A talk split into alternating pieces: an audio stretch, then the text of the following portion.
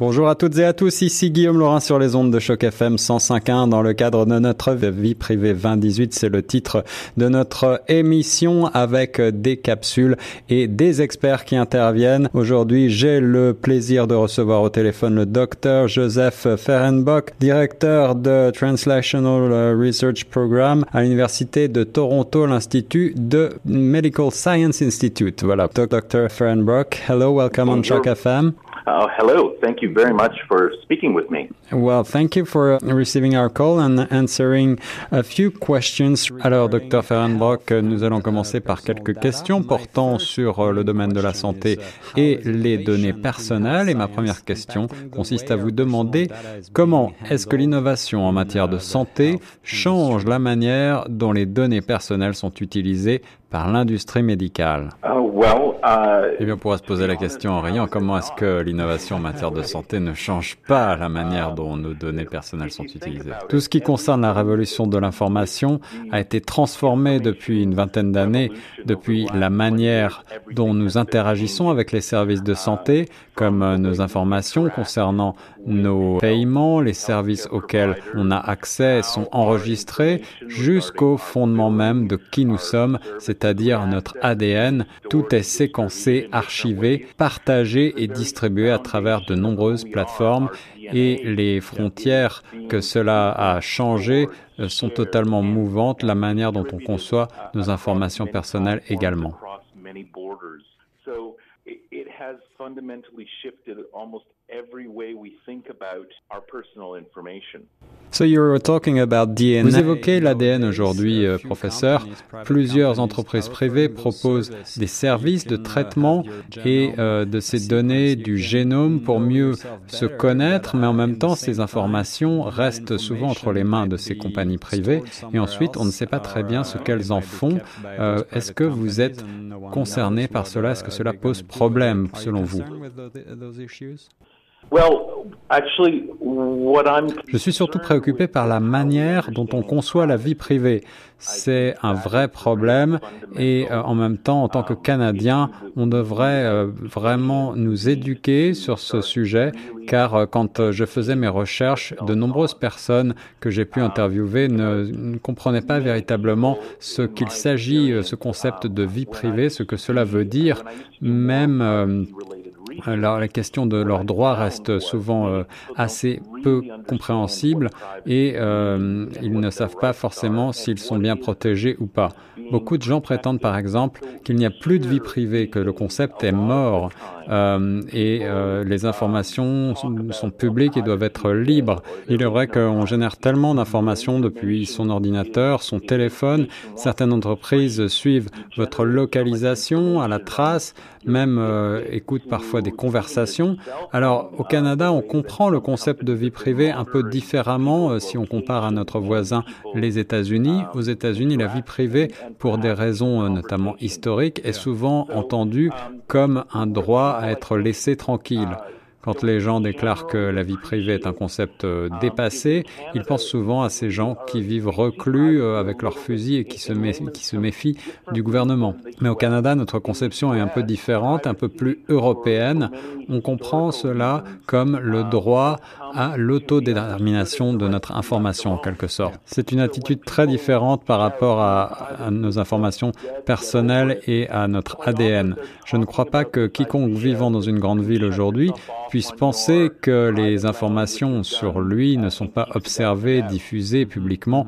Euh, par exemple, en Grande-Bretagne, quand vous marchez dans la rue, vous êtes filmé vingt-quatre heures sur vingt-quatre par des tas de caméras de surveillance.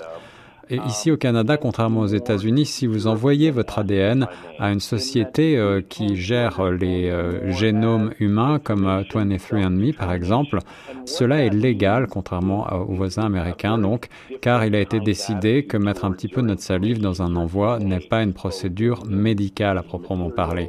Alors, une société comme vingt-trois and me séquence un petit peu de votre génome et vous renvoie les informations, mais vous avez raison, il est certain que euh, les, les, ces entreprises gardent cet A D N et pourraient l'exploiter par la suite sans que l'on sache véritablement encore comment aujourd'hui.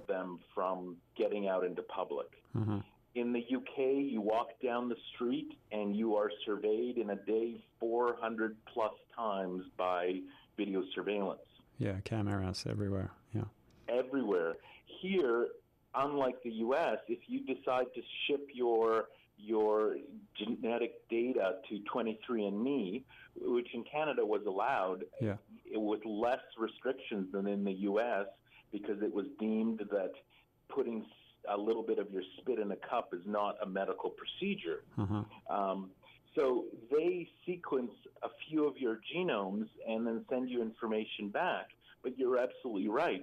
More than likely, not only do they keep that information, um, but they have the ability to use it in, in ways we don't understand yet. So, Docteur Ferenbok, Alors, Docteur Ferenbok, sans vouloir entrer dans un scénario de science-fiction, on entend souvent parler aujourd'hui de recherche, notamment sur le clonage humain.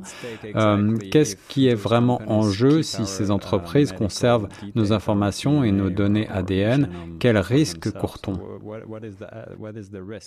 So that is the key, and I think that's an excellent question to ask. Eh bien, c'est une excellente question et c'est véritablement la clé euh, du problème et de ce qu'il faut comprendre.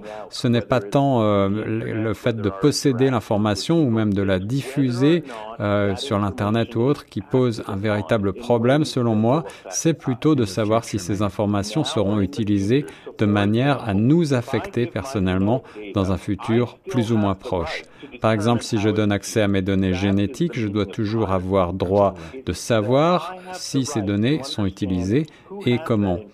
Euh, si on commence à légiférer Euh, sur mon droit à la couverture santé, par exemple, et cela est peut-être plus vrai aux États-Unis qu'au Canada, en fonction du résultat des analyses de mon génome, et si euh, j'ai plus ou moins de chances génétiquement d'avoir telle ou telle maladie, eh bien, euh, ces choix pourraient affecter ma vie, euh, en particulier en matière d'assurance, et cela touche directement ma vie privée et mon droit à déterminer comment mes informations sont utilisées.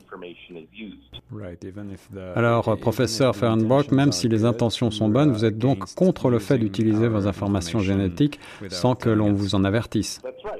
Yeah. Eh bien oui, absolument, c'est la clé. Le problème, c'est qu'on a tendance à abandonner son droit à la vie privée un peu trop facilement en échange d'un petit cadeau dérisoire, bien souvent, euh, devenir membre de quelque chose ou gagner un bien gratuit, et on ne comprend pas toujours ce qui est véritablement en jeu. Mais cela est un problème surtout d'éducation plutôt qu'autre chose. Dans les dangers euh, dont vous faisiez état, ces dangers sont encore difficiles à évaluer car on ne sait pas bien ce qu'on pourrait faire avec euh, ce génome, avec euh, ces données génétiques à l'avenir. vingt-trois and me ne séquence qu'une faible partie de votre génome, mais d'autres entreprises commencent à en séquencer l'ensemble. Et souvent, il y a des recherches et ces euh, données A D N collectées au Canada sont envoyées dans des, d'autres pays, comme par exemple les États-Unis. Et euh, si on lit bien les conditions particulières du contrat, il est bien stipulé que l'entreprise a droit d'utiliser ces données pour d'autres études indéterminées, dans un futur également indéterminé. Donc cela reste assez hypothétique, mais ces entreprises peuvent créer des bases de données et garder votre A D N qui sera aussi, il faut bien le savoir, celui de vos descendants. I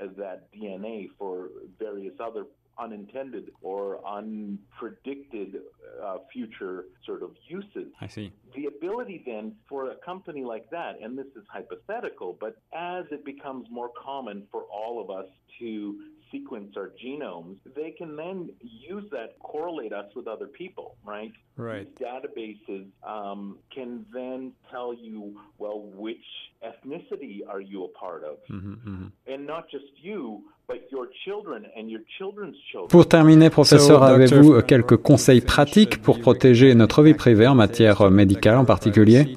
Eh bien, je formulerai cela un petit peu différemment. Il s'agit moins de se protéger que d'être conscient et informé de la façon dont ces données sont utilisées. La vie privée est souvent définie euh, au négatif, et c'est un concept euh, qui euh, appelle à se protéger plus qu'autre chose. Par exemple, je suis allé à l'hôpital pour un examen il y a quelque temps et on m'a demandé de ranger mon appareil photo au nom de la protection de la vie privée, alors même que ces données sont les miennes. J'ai le droit et je devrais avoir le droit de garder trace de ma propre santé euh, et de ces données si je veux les partager avec un docteur, par exemple, et la décision doit m'appartenir. Il existe des groupes de personnes qui partagent leur A D N et euh, s'ils pensent que cela va aider à développer des recherches, à soigner des maladies, à augmenter la connaissance sur ces problèmes ou euh, à aider les gens, plus généralement, ils devraient en avoir le droit. Pourtant, on leur dit parfois qu'ils ne peuvent pas le faire au nom de la vie privée et de sa protection. Donc, plutôt que de chercher à se protéger à tout prix, il faut se demander avant tout comment je peux conserver mes infos. Mes informations personnelles dans la sphère qui me convient le mieux. Si je veux partager, je dois en avoir le droit, mais je dois aussi savoir comment cette information sera partagée, comment elle sera utilisée, si elle sera conservée et si cette conservation sera anonyme ou pas. Et je dois pouvoir également m'y opposer le cas échéant. On ne voudrait pas donner à tout le monde nos informations de carte de crédit sur l'Internet, par exemple. Et euh, personne ne penserait que, euh, en le faisant, personne dans le monde ne chercherait à en faire usage. Eh bien, c'est la même chose avec les données médicales. Qu'elles soient utilisées par le gouvernement pour savoir combien de fois vous allez chez le médecin, quel type d'affection vous avez, quel genre de médicaments vous consommez, euh, et cela sera de plus en plus le cas avec la numérisation croissante de l'économie. Il est donc important d'être avant tout très informé et de se demander, par exemple, si on vous euh, réclame votre numéro d'assurance maladie, eh bien pourquoi ? Pourquoi cela sera utilisé et euh, si vous avez commencé à recevoir ensuite des appels étranges, c'est que cela n'a pas été utilisé pour les bonnes raisons. Absolutely.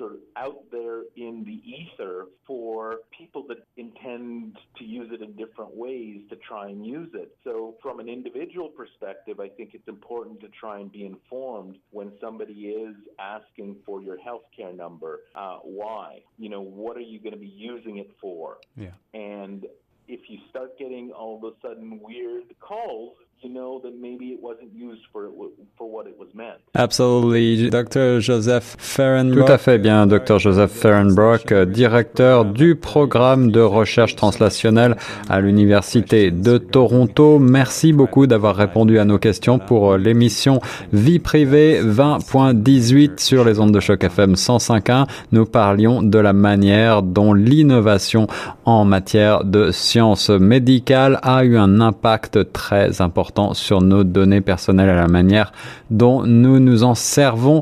I think it is because we are all essentially data bags of data for computers. Nous ne sommes que des sacs de données pour les ordinateurs en quelque sorte euh, et plus il y aura d'intelligence artificielle, d'apprentissage par les machines, euh, plus il y aura euh, ce qu'on appelle la prédiction médicale euh, sur euh, des genres de maladies que vous pourriez avoir dans l'avenir, sur des genres de médicaments que vous aurez besoin de, de consommer, des traitements qui marcheraient mieux avec votre affliction particulière, et cetera.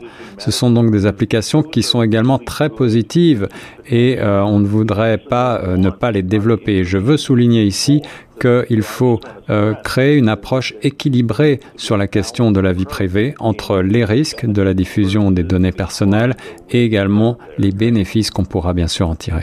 Uh, Docteur Ferenbok, thank you so much for answering my question. Merci beaucoup, Docteur Joseph Ferenbok, d'avoir répondu à mes questions pour Choc F M cent cinq point un. Je rappelle que votre recherche a été soutenue par le Commissariat à la protection de la vie privée du Canada, tout comme cette émission Vie Privée vingt dix-huit sur les ondes de Choc F M cent cinq point un.